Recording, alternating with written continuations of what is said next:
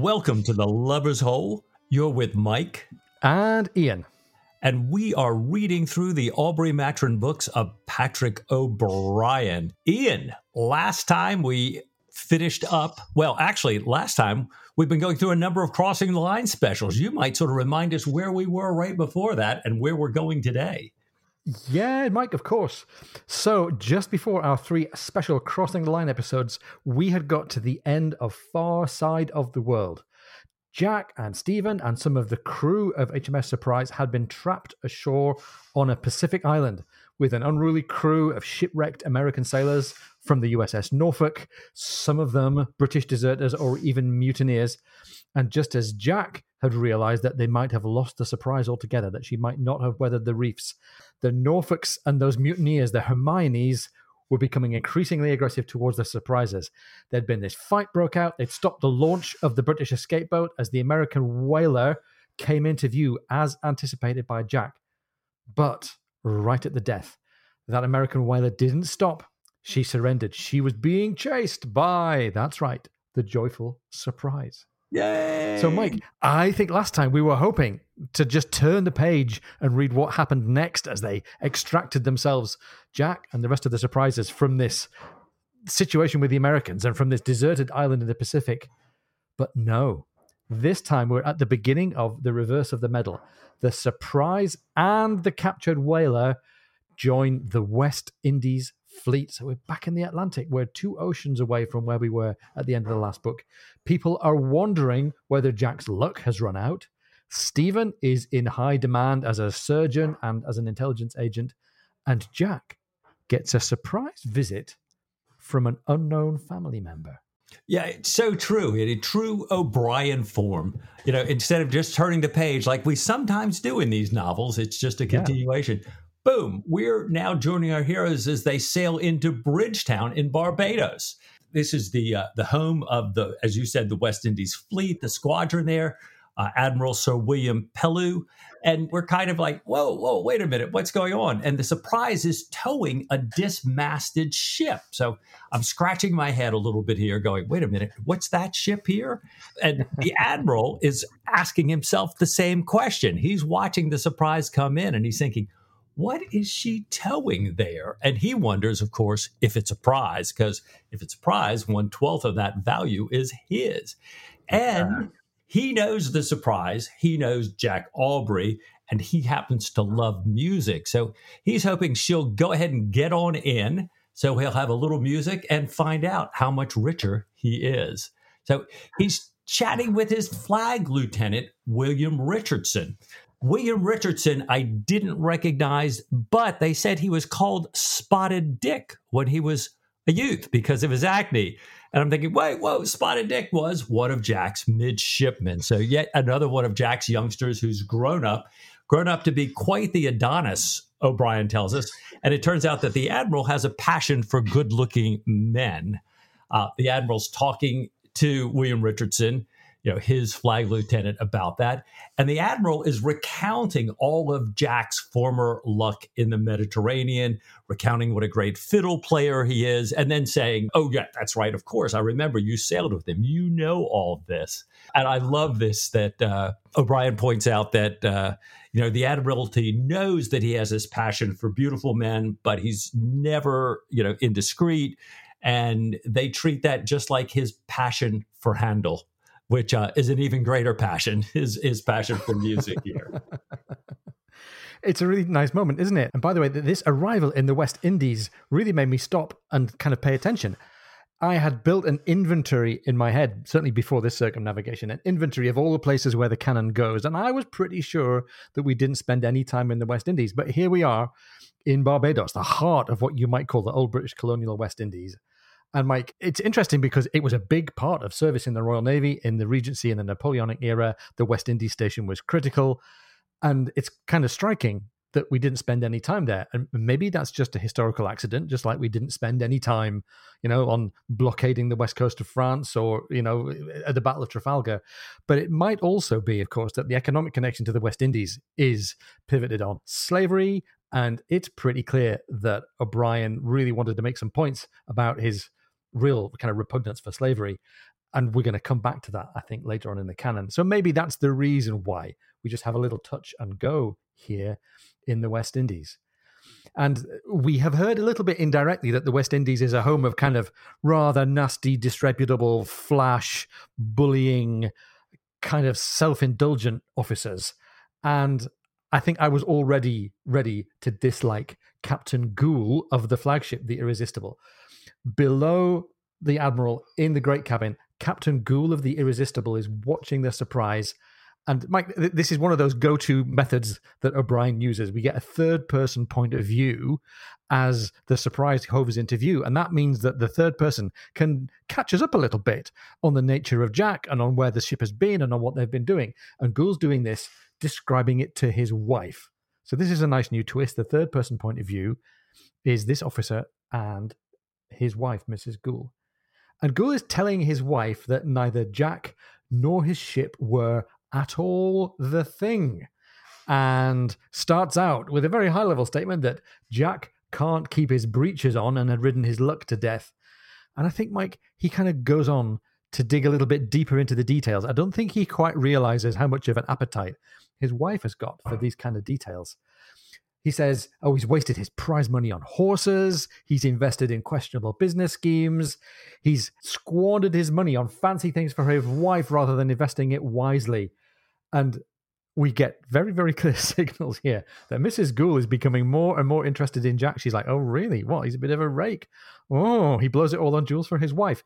And she's realizing that actually, maybe Mrs. Aubrey's got the better end of the naval marriage deal here. Captain Goole presses the point. He says, He is a rake, a whoremonger, a sad fellow. When we were in midshipmen together in the Resolution on the Cape Station, he hid a black girl called Sally in the cable tiers. Just a little Chekhov moment there. Um, used to carry her most of his dinner, cried like a bull calf when she was discovered and put over the side. The captain turned him before the mast, disrated him, and turned him before the mast as a common seaman. But perhaps that was partly because of the tripe, too. The tripe, my dear, this is a complete non sequitur from Mrs. Goole. The tripe? Yes, he stole most of the captain's dish of tripe by means of a system of hooks and tackles. We were on precious short commons in our mess, and the girl needed some too. Famous tripe it was, famous tripe. I remember it now. So he was turned before the mast for the rest of the commission to learn him morals, and that is why I am senior to him. So, Mike, I, I love this characterization of Goole. You know, just by opening his mouth and speaking and telling these stories, he's characterizing himself as a bit, bit banal and a bit of an asshole, to be quite honest. And we get these nice little flickers of interest in Goole's wife towards Aubrey. Yeah. Ah. And, and also, by the way, that period of being disrated and put before the mast is one of the episodes in his career that Jack credits for making him the captain that he is. So I think Goole shows himself out to be a bit shallow here, bragging about his seniority to Jack. Right. And and he clearly has it in for Jack. I mean, he goes on and on and on. He, he points out, you know, as, as continuing to talk, he says, you know, Aubrey's just about to dismast his ship by running it straight into Needham's Point.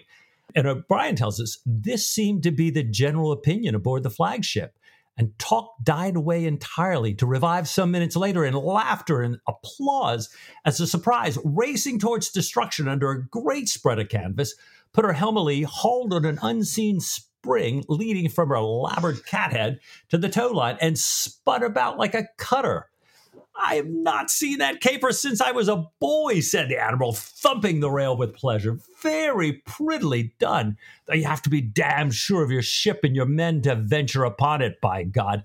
Determined fella. Now he will come in easily on this leg. Man, Ian, tell us what is this maneuver Jack has pulled here to the delight of everybody except perhaps Captain Goole? Well, it's a variation on a thing on a tactic called club hauling. Trying to get a square rigged ship through the eye of the wind to tack is a slow maneuver. It's a bit risky. It's a bit uncertain. This is one of the reasons why ships have become nearly shipwrecks in earlier moments in the canon.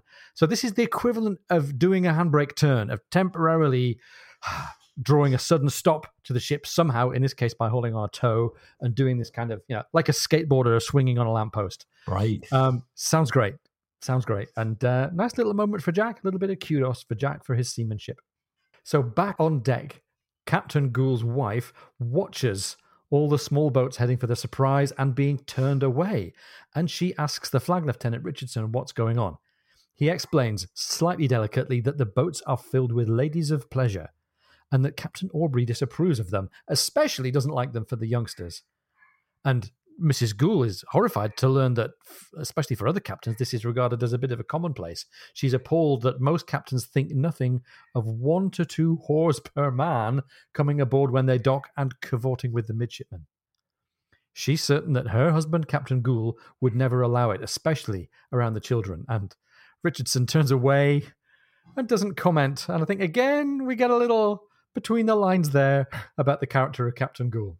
That's for sure. It's it's fascinating because as, as you said earlier, Ian, we're getting all this third person point of view. We haven't covered it all here. We've got all the men below decks, you know, one of Bonden's uh, relatives, and others talking about Jack, talking about the surprise and everything else. O'Brian gives us a little bit of that here. They're they're watching. They're talking about Jack, this maneuver, and being a great fighting captain, and being, as they say, uncommon taut you know that this you know he's kind of a very strict very efficient no women allowed. And uh, one of them says that this taut captain jack is about to get a surprise. And another one says the black parson will bring him up around turn and laughs. And another one adds we're all human. We all have our little misfortunes.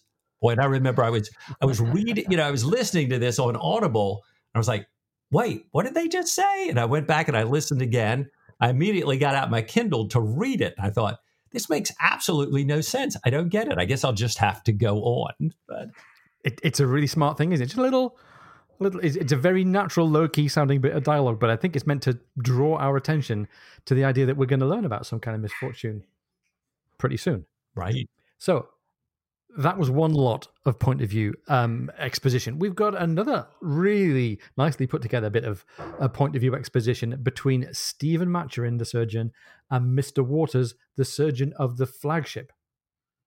And Mr. Waters is trying to spot Stephen Maturin. He's looking out for him because he wants to consult. And the conversation that we get between the surgeon and the Admiral Secretary, Mr. Stone, to bring the reader up to date on Stephen's background and character. It, it's really great.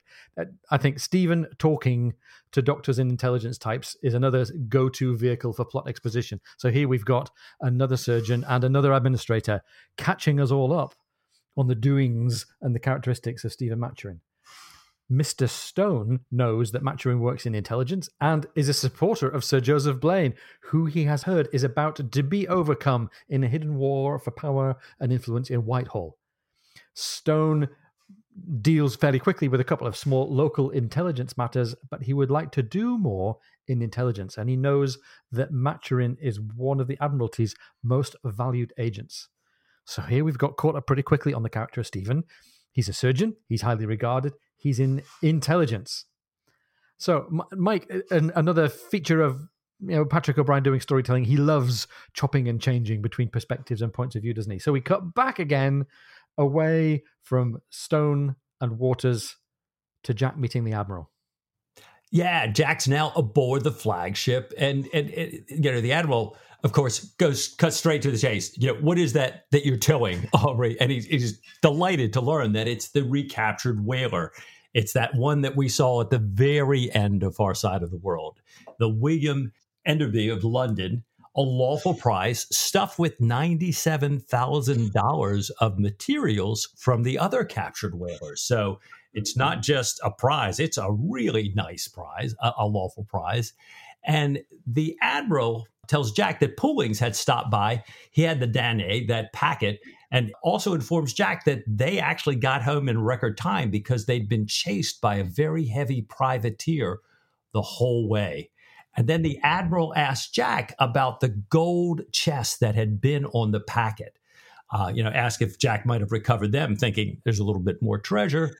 And Jack says they had been lost to the Americans long before, you know, they recaptured the Danae but they had received what Jack called some confidential papers. And, and we learned, O'Brian tells us that, that Jack's shading the truth here. We remember that brass box that was full of these enormous sums of non traceable money. And Stephen found this, and Stephen, Jack had seen it, and Stephen had warned Jack not to reveal its contents. It is clearly meant to subvert some government, and the fewer people who knew about it, the better. So Jack is kind of caught up in the, you know, I've got to do my duty as a captain, but I know the intelligence world is Stephen's world. I want to be careful about that.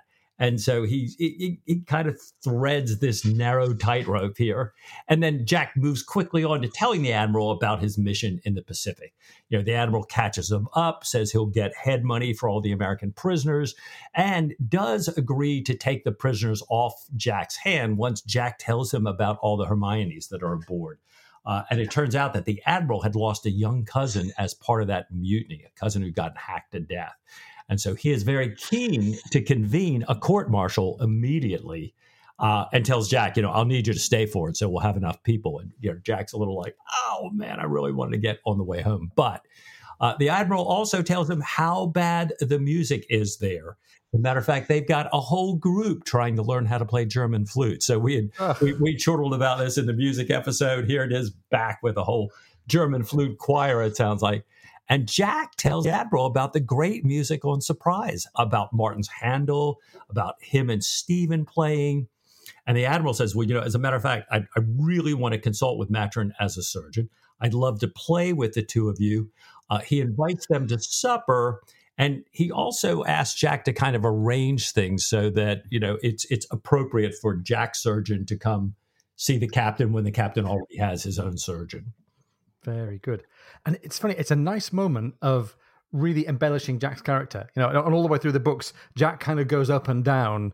You know, is he anxious about aging? Is he feeling a bit inadequate? Is he worried about his own conduct? Is his, you know, is his libido letting him down? Or is he at the top of the crest where he's resourceful and a good friend and a savvy kind of co-protagonist for Stephen? And he's absolutely on the top of the crest here he's being described. he really subtly plays around this potential risk to dis- divulging Stephen's identity. He's demonstrating real humanity in the fact that he's he's feeling very leery about this court martial. Right. He's got some real anxieties about seeing this court martial getting getting seen through to its conclusion. And I've got to ask myself the question: We're being asked to really see Jack as his most kind, most open-minded, most humane, most resourceful person is there something that's going to happen anytime soon that's going to call upon that broad-mindedness and humanity and good spirit? I don't know. Mm, I don't know. Let's let's watch. We still have though. O'Brian assures us, as you say, not only do we have this wonderful Jack that we know and love, but he's still the same old Jack that we know and love. So yeah. you, know, you might tell us a little bit about him heading off to see Captain Goole or begging leave of the admiral here, right? Yeah. So the, the admiral tells Jack that Goole, and as we know, is well known to Aubrey.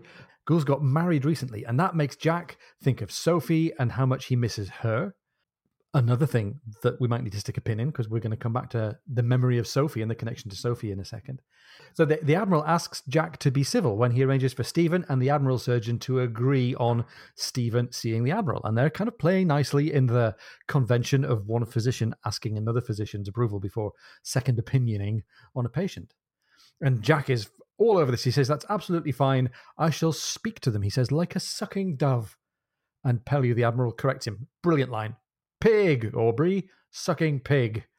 Doves don't suck. I love that. Oh my. You know, Jack walks in to talk to the surgeon and he quickly sees that the Admiral surgeon has all these pictures laid out on the desk pictures of leprosy and elephantitis. You know, Mr. Waters has had these beautiful watercolors done to show Stephen some of what he's run across on the local islands there. And Jack, of course, has no stomach for any of this. He uh, quickly arranges it with the surgeon and he heads out. Waters explains to Maturin, you know, as Jack leaves, that that perhaps Maturin, like, you know, has noticed, like he has, that many medical men may be kind of a bit of a hypochondriac. And then he, and Stephen's kind of thinking to himself, this sounds kind of like rehearsed lines. I wonder what he's getting at. And sure enough, Waters shows him this swelling on his side. And he says he doesn't value the opinion of any other surgeons on the station. And he really wants to ask Stephen what he thinks about it. And so we're getting this kind of, like you said, the, these different people interacting. We're going from different points of view from one situation to the next. And, and O'Brian is just weaving this beautiful tapestry of things as he moves quickly through this first chapter. Yeah, it's it's really clever, and as well as the connection between the principals and the people that they're now with, we've got to we've got to tie up the connection to the rest of the world. Right. So Jack goes to see the secretary and asks if there's any mail for the surprise. And this this has been a, a bugbear for Jack in many you know distant colonial British ports in many chapters of many books in the canon. And of course, there isn't. So Jack asks around for news from home and uh, what's been going on. He says, What's been going on in, the, in, these last few months? He was on a Pacific island and now he's been traveling around the world. Stone says that Bonaparte's building ships even faster than the British ships are wearing out.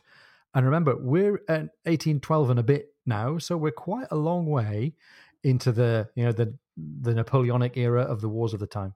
Stone also points out that Bonaparte seems to have excellent intelligence and knows just what to say to make the British allies distrust each other, as if he has, here's the quote from the text, as if he has someone listening behind the cabinet door or under the council table. And Mike, we're reminded that there's this suspicion. In fact, there's the actuality of some treachery at a fairly high level in the British intelligence service. Stephen hasn't smoked it yet, but we, the readers, know that there are people acting against British interests at the heart of British naval intelligence. Absolutely. anyway, Stone says that uh, his brother in the city thinks Britain won't be able to pay for everything soon. That funds, he means the stock market and bonds, are at a historic low. People can only withdraw paper notes from banks, not the gold that they had deposited. So the whole the whole market is in a bit of a funk. Stocks and shares are shockingly low, even the what regarded then as the, the gilts of the time, East India shares and exchequer bills are valued very low. When there were rumors of peace, everything went up, but when the rumors proved false, everything fell again. And he says if someone had £5,000 to buy capital stock, they would be well set up after the war. Mm. I'm like, two, two really interesting things in this little giveaway here. First of all, by the way, rumors of the end of the war proving false, that reconfirms that the Norfolks were wrong, right. and that Jack was right to stand on the letter of the law when he met them on the island. And we also have a little bit of Chekhov here, Chekhov's stock market. We're introduced to the idea that there's the possibility for speculation in this really kind of distorted and disturbed conditions in the market. Hmm, I wonder which of our principals might get tempted into exploiting that situation. Let's see. Mm. Stone had asked a number of the folks around about, you know, mail for the surprise and everything else. And then one one clerk comes back and says, even though the surprise has no mail, a black man who had, had stopped by with a message or letter for Captain Aubrey. Jack asked if he was a slave or, or perhaps a seaman. No, he was an educated person He'd been looking for surprise for some time, and when she came in, looking specifically for Captain Aubrey. And Jack says he really doesn't know, he believes, any educated black men, and thinks to himself, perhaps this is a lawyer's clerk trying to serve a writ on him, and thinks, okay, they can only do that on shore, so I think I just might just stay on the ships while we're here and not go ashore. And again, that's that's a beat that we've we've encountered before, right? And Jack and uh, avoiding the uh, the lawyers, clerks, and the treasury officials ashore. Right, right. So Jack asks Williamson, his midshipman, to give his compliments to Captain Goole and ask if he, Jack, can wait upon him in ten minutes. And we again we get this really nice illustration of Goole's character without Goole actually saying very much in the message that's brought back by Williamson. It says, Mr. Williamson brought back the answer that Captain Aubrey's visit would be convenient. And to this, on Williamson's own initiative, he added Captain Goole's best compliments. He would have made them respectful too, if a certain sense of the possible had not restrained him at the last moment, for he loved his captain. Wow. so clearly, Captain Goole had not been inclined to be respectful, and Williamson really wanted to put that right. Yeah, really. it sounds like it really upset Williamson the way Goole had kind of treated his captain. It's just, this Goole's turning out to be one of these guys I love to hate. yeah. So while all this is going on, standing on the quarterdeck, watching his bargemen talking with the hands below, Jack sees and acknowledges many of his old shipmates and his old crew, and he greets each of them. And he notices Bonden and others walking by him who've sailed with him before, who keep giving him slightly amused and even arch expressions, which he didn't understand. And Mike, I, I think in the sort of expressive vocabulary of a British foredeck sailor, uh, amused, yes, quite possible. Arch, you know, something very particular must be going on if the looks from the crew are arch. So I think I'm going to have to go and consult the dictionary, get hold of a few synonyms for this idea of arch, try and stretch my imagination as to what is amusing the foremast hands and I think I'm going to do that during a short break. What do you think? I think that's a great idea. Arch amused. What is going on here? We've had a couple things I just didn't understand in this first half of the first chapter. Let's ponder these things in our heart. Let's.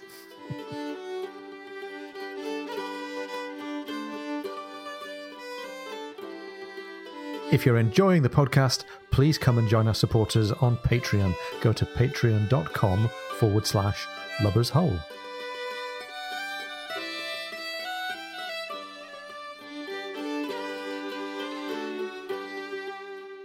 Well, welcome back. I hope you had a great break. I hope everybody grabbed their Oxford Dictionary, looked up arch, and found what it means here. And maybe O'Brian will let us in on a little bit here.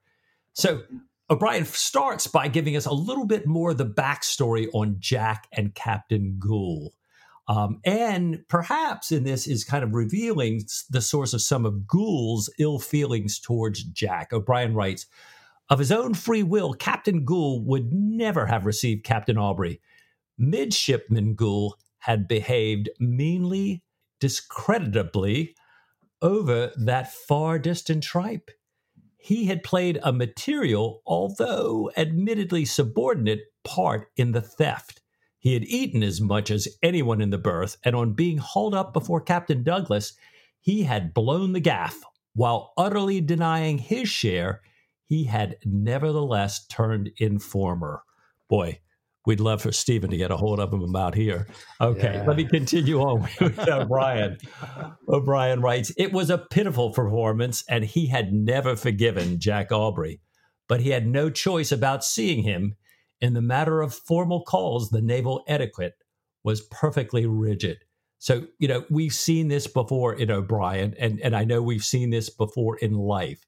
So I've wronged you. I'm really feeling ashamed about it. And I cover over that, uh, you know, shame with anger. It's your fault. I'm angry with you. I mean, God, it's just amazing when you break it down this way. But boy, how many times do you see this thing of people, you know, so mad at us because they've done us wrong? And gotten caught at it. Or perhaps, you know, like Ray, like Goole, not quite gotten completely caught and not called out for it and not made to suffer for it. So, you know, that guilt just tears at them. I don't know. Fascinating.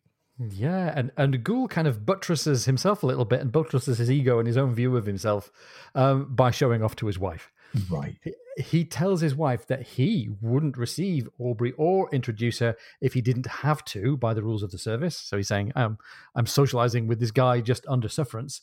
He won't offer him a drink, he says, especially because, like his friend Heneage Dundas, he drinks too much and has surely fathered half a dozen natural children.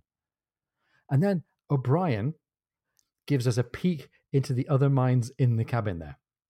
He says, Jack had not forgotten Captain Douglas's tripe, nor the spectacular consequences of its theft, consequences that had seemed catastrophic at the time, although, and this is what we mentioned earlier, in fact, he could scarcely have spent his time more profitably since his half year as a common seaman gave him an intimate inside knowledge of the lower deck, its likes and dislikes, its beliefs and opinions, and of the true unvarnished nature of its daily life.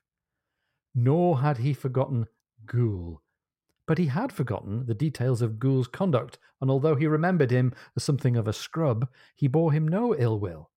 Indeed, as he now walked into the cabin, he was quite pleased to see such an old shipmate, and he congratulated Goole on his marriage with perfect sincerity, smiling upon them both with an amiable candour that improved Mrs. Goole's already favourable opinion of him. now, I, I, really like this here. Jack is such a generous guy and actually quite a forgetful guy. He he vaguely remembers not liking the cut of this guy's jib, but he's absolutely not want to dig into bygones. And Goole is crowing about an incident that actually has been entirely to Jack's credit, or at least 99% entirely to Jack's credit, as we're about to find out. And it's just great that we, we all join in in seeing Goole kind of hoist with his own petard here, um, just because of being a bit of a jerk in his regard of Jack Aubrey. So Mrs. Goole did not find it at all surprising that he, Jack, had been considered handsome, even now, although his scarred, weather beaten countenance had nothing, but nothing, of the bloom of youth, and although he weighed too much, he was not ill looking. He had a certain massive leonine style, and he fairly towered over Goole, who had no style of any kind, and his blue eyes, all the bluer in his mahogany face, had the good natured expression of one who is willing to be pleased with his company. it's a great description of Jack. And uh, do you know what? When I first read this, I thought, are we going to get another Amanda Smith episode here, mm-hmm. except to the power of two because she's married and Jack's married? But then I thought, actually, the Amanda Smith episode back in Halifax was Jack seeing her, I think, and taking a fancy to her and her being a bit vain and shallow but actually, here, this is the woman just enjoying the sight of Jack, this very charismatic, very kind of ruggedly good looking guy. And I see that the two situations are a little bit different. Yeah. Yeah. And we've got, you know, Jack in Halifax on bad behavior, Jack in Barbados on good behavior, which I love. I love that. Yeah. Well, in, in, wishing them well, Jack tells Mrs. Goole that he is a great friend to marriage. She tells him that she recently had the pleasure of meeting Mrs. Aubrey before she left England. And Jack cannot wait to hear all about how she was, how she looked, ask if she'd seen the children.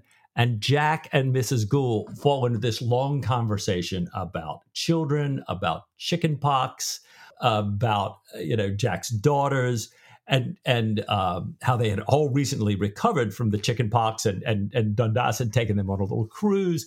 And then he hears the ship's bell, and that reminds Jack that, oh my gosh, he's supposed to have returned a surprise, grabbed his fiddle. So there's this fabulous contrast between this complete rake that Goole describes and this Jack who is so kind and loving and happy for their marriage and happy about his marriage and his family. And I just I just love it. And I love it that, you know, as you say, Goole is hoisted his own petard. It's it's you know Jack doesn't have to say anything. Mrs. Goole doesn't have to say anything. Captain Goole has done all of this to himself here.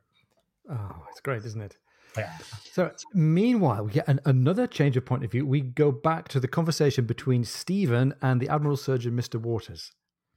And having completed his examination, Stephen tells Waters, I believe I may venture to assert, although with all the inevitable reserves, of course, that it is not malignant. And that we are in the presence not of the tumour you mentioned, still less of a metastasis, God between us and evil, amen, but of a splanchnic teratoma. It is awkwardly situated, however, and must be removed at once. Certainly, dear colleague, said Waters, fairly glowing with relief. At once. How grateful I am for your opinion. I never much care for opening a belly, observed Stephen, looking at the belly in question with an objective, considering eye, rather like a butcher deciding upon his cut. and of course, in such a position, I should require intelligent assistance. Are your mates competent? And of course, here he means not his friends, but his uh, his surgical assistants. And uh, Water says, they are reckless, drunken, empirical sots, the pair of them, the merest illiterate sawbones. I should be most reluctant to have either of them lay a hand on me. Ah, isn't it nice when people can be picky and choosy about their surgeons? Right, right. Well, it's it's funny. I remember reading this, getting a little deja vu here. I remember, you know, my surgeon sort of eyeing my belly, going, "Oh yeah, this is going to be a piece of cake, no problem." you know, it's all about the belly. Like, yeah, and weeks later, yeah, we're finally over it. But so Stephen suggests that perhaps Mr. Martin, Nathaniel Martin, could assist him given all of his dissection experience and his naturalist interest. And I was kind of relieved I hadn't yet got to wondering what had happened to Nathaniel Martin, but just at the right moment, we get a little reminder that he's doing okay and he's still around. And then Stephen remembers he has to get to the surprise to pick up his cello. Right, right. Well, Stephen gets lost a couple times, being Stephen, finally makes his way on deck. He finds Williamson, And he learns that Jack returned to the ship at five bells. And he remembers, oh, yeah, Jack had said something to me about five bells and realizes he was supposed to have done the same. He's now very late. And Richardson, the flag lieutenant, offers to take him over in the jolly boat. He wants to see some of his old shipmates, especially Mowat. And he's, you know, he remembers Mowat as a youngster and now Mowat's first lieutenant. And Pullings had told him, you know, all about Mowat when he had stopped there. So since Stephen is headed to find Jack, Richardson introduces him to somebody who's come aboard looking for Jack. He nods at a tall young black man. Stephen sees the man standing there with his former shipmates, former surprise shipmates, almost all of them Irish Catholics. And the young man walks towards Stephen looking, Stephen thinks kind of perhaps like a Quaker or maybe like an athletic Irish seminarian that Stephen remembers from kind of West Ireland. And the man takes off his hat and bows and greets Stephen, Dr. Maturin, sir, I believe. Uh, the same, sir, said Stephen, returning his salute. The same at your service. He spoke a little at random, for the bareheaded young man standing there in the full sun before him was the spit the counterpart, the image of Jack Aubrey, with some 20 years and several stone taken off of him, done in shining ebony. It made no odds that the young man's hair was a tight cap of black curls rather than Jack's long yellow locks, nor that his nose had no Roman bridge. His whole essence, his person, his carriage was the same. Even the particular tilt of his head as he now leant towards Stephen with a modest, deferential look. Wow. Ooh. Oh my gosh, you just knocked me over with a feather. Wow. You know, Goole had reminded us about the Sally story. We had uh, all these Chekhov references to natural children in the first chapter, which I paid no attention to. And all these strange arch looks at comments about Jack and the Black Parson, bringing him up around turn all these things, you know, which caused me to pull out Kindle and Audible, which made no sense. I didn't see this coming. And now we have Stephen, who's been worried about his rumored infidelity, and perhaps Jack also on a bit of a slippery slope to join him as they're going to be heading for home here.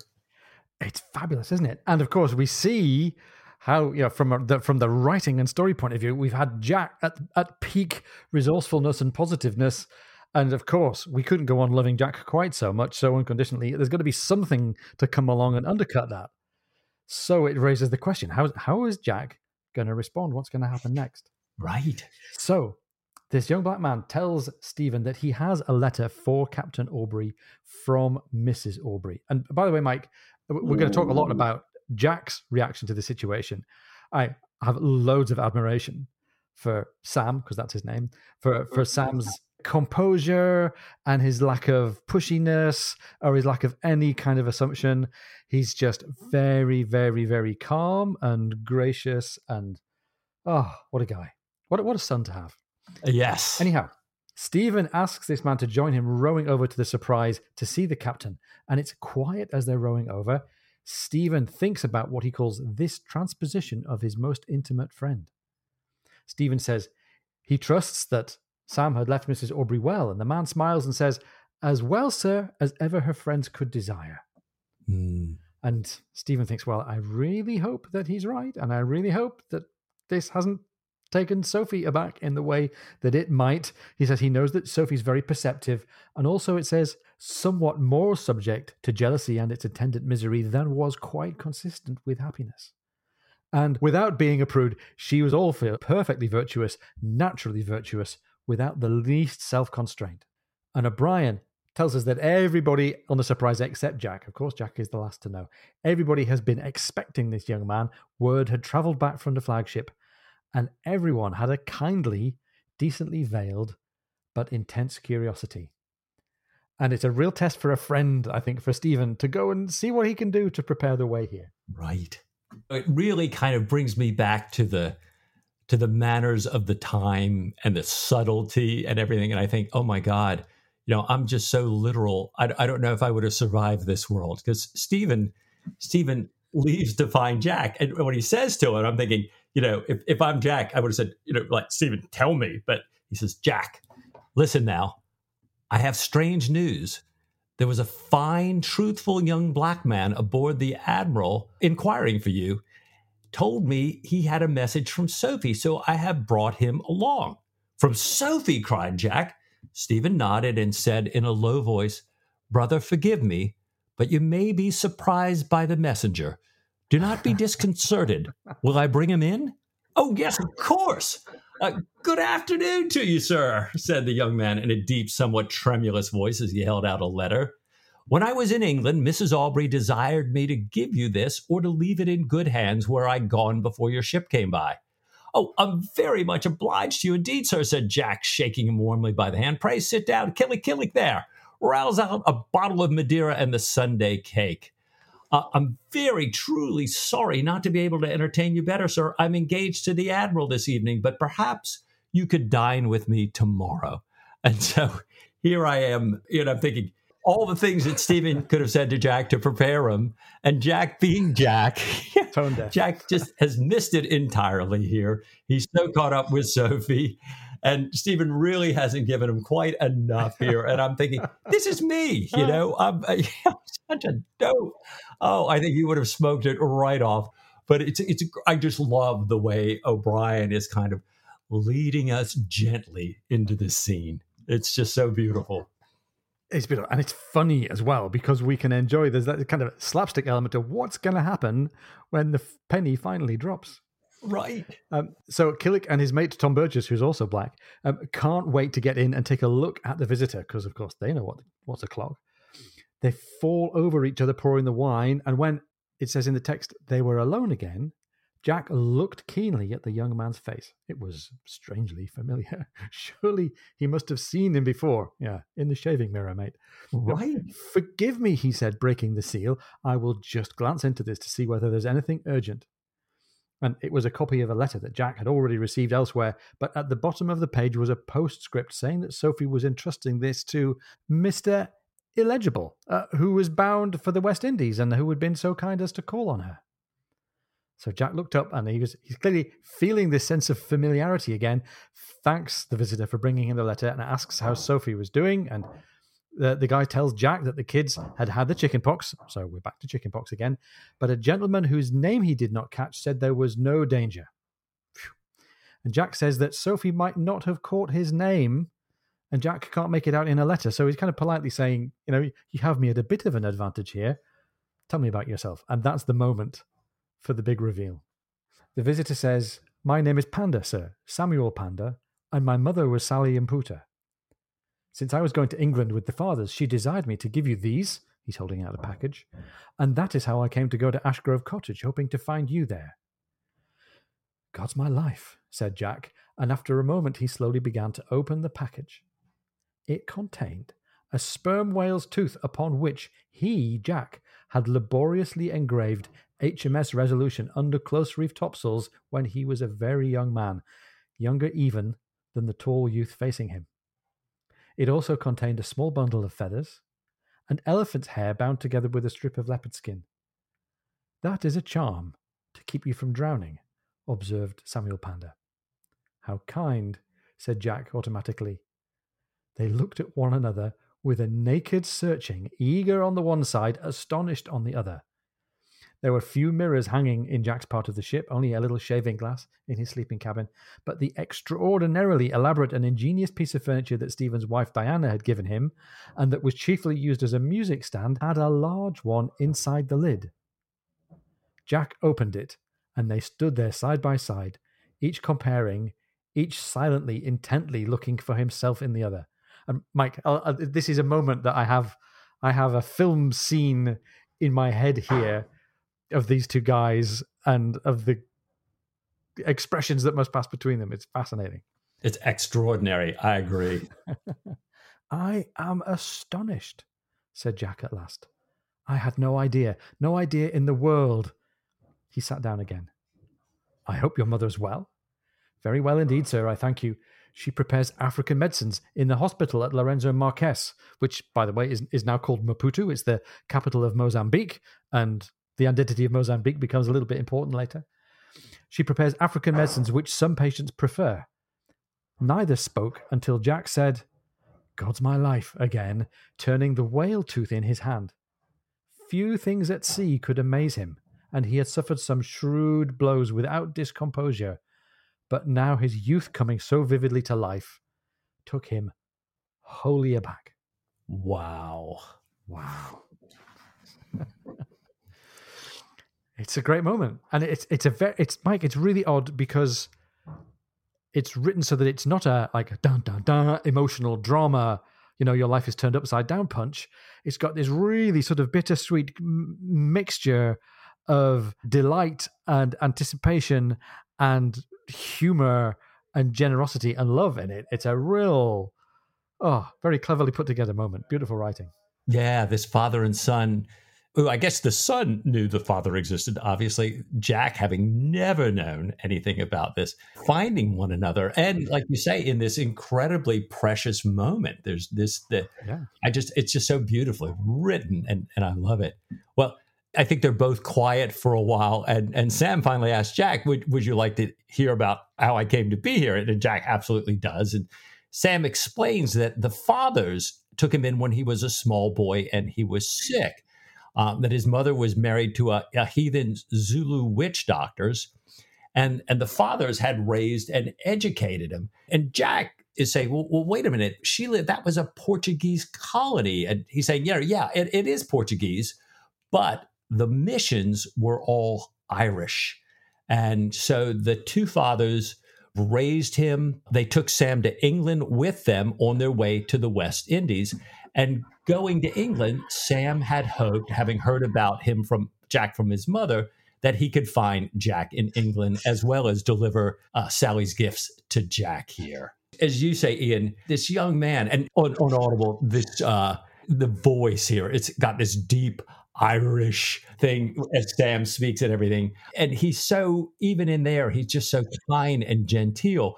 And and Jack's now, I think, finally kind of getting a little bit past the shock of it all. Says, Well, well, now that you found me, what can I do for you? And Jack, instead of waiting for an answer, immediately launches into this thing about, I wish we had found each other earlier. I could have helped you with the Navy, but but now it's probably too late. But but wait a minute, have you ever considered becoming a ship's clerk? And and Jack starts to tell him about the advantages of that life. And, and O'Brian writes, he spoke at some length and with considerable warmth the pleasures of a life at sea. But after a while, he thought he detected a look of affectionate amusement in Sam's eye a discreet and perfectly respectful look, but enough to cut off his flow. I just love this.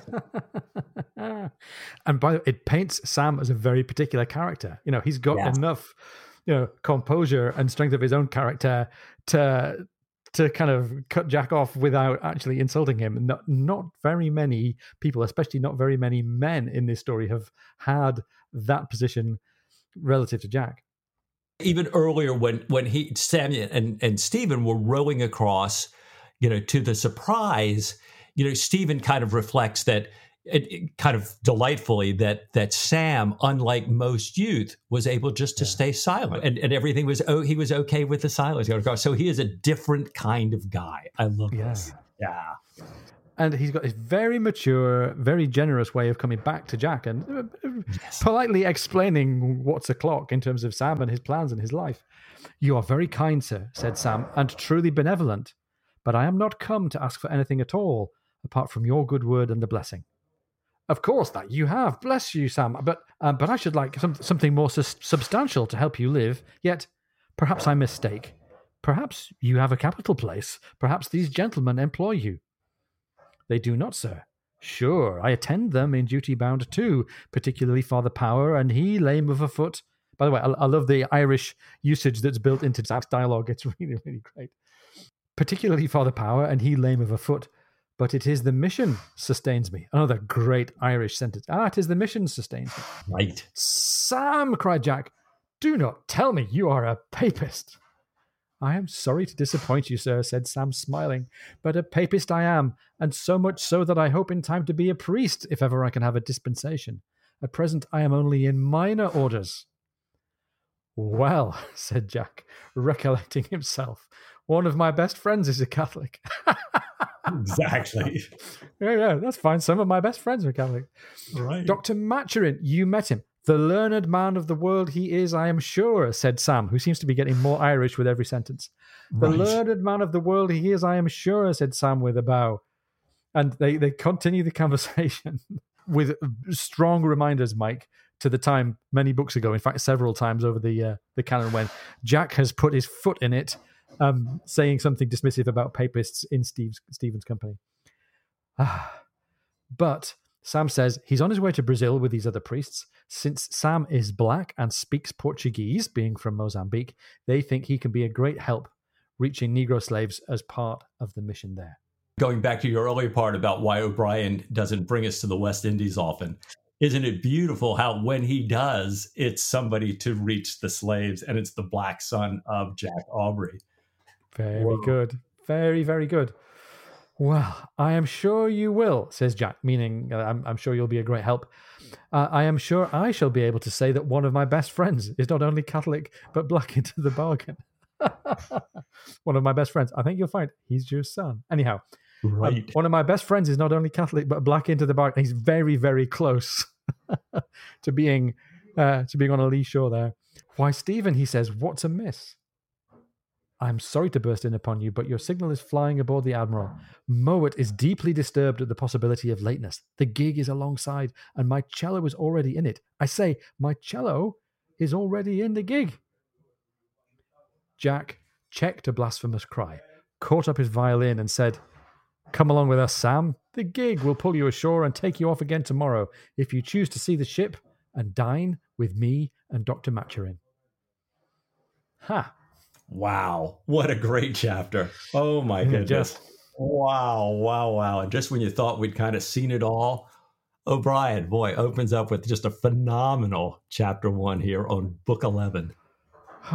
so, uh, to be fair, he's he's packed quite a lot in here. He's he's packed in an important new secondary character. We've got an important piece of arc, you know, for Jack. But we still got loads of questions waiting on our attention, right? Right, right, right. We've got this secret war inside Whitehall. Are Jack and Stephen going to head home from here? We know we've got this big court martial coming up. We've been putting it off, and I've kind of, it's one of those things where it's almost like being in remission. You quit thinking about it. Is this really the surprise's final journey? Is she off to the knacker's yard now? You know, is this going to be the end of the ship's company, this wonderful handpicked crew? Ah, And what about this court martial that the admiral is so keen on, but Jack feels a very strong distaste for? Um, we've had some heavy reminders as well of Jack's misfortune ashore. How long until he's back in hot water ashore? And is that going to take us back into the realms of Chekhov's stock market that we heard about a few paragraphs ago? boy, great questions, Ian. I don't, I don't know. How do we answer those? I, I, I can only think of one way. I think we have to turn over to chapter two, Mike. So, what do you say next week to a little bit more Patrick O'Brian? Oh, I should like that of all things.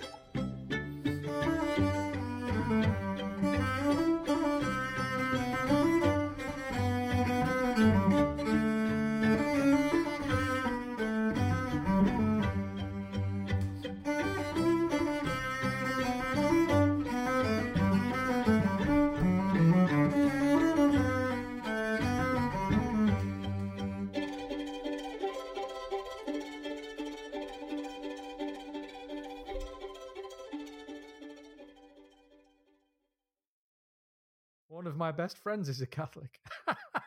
Exactly.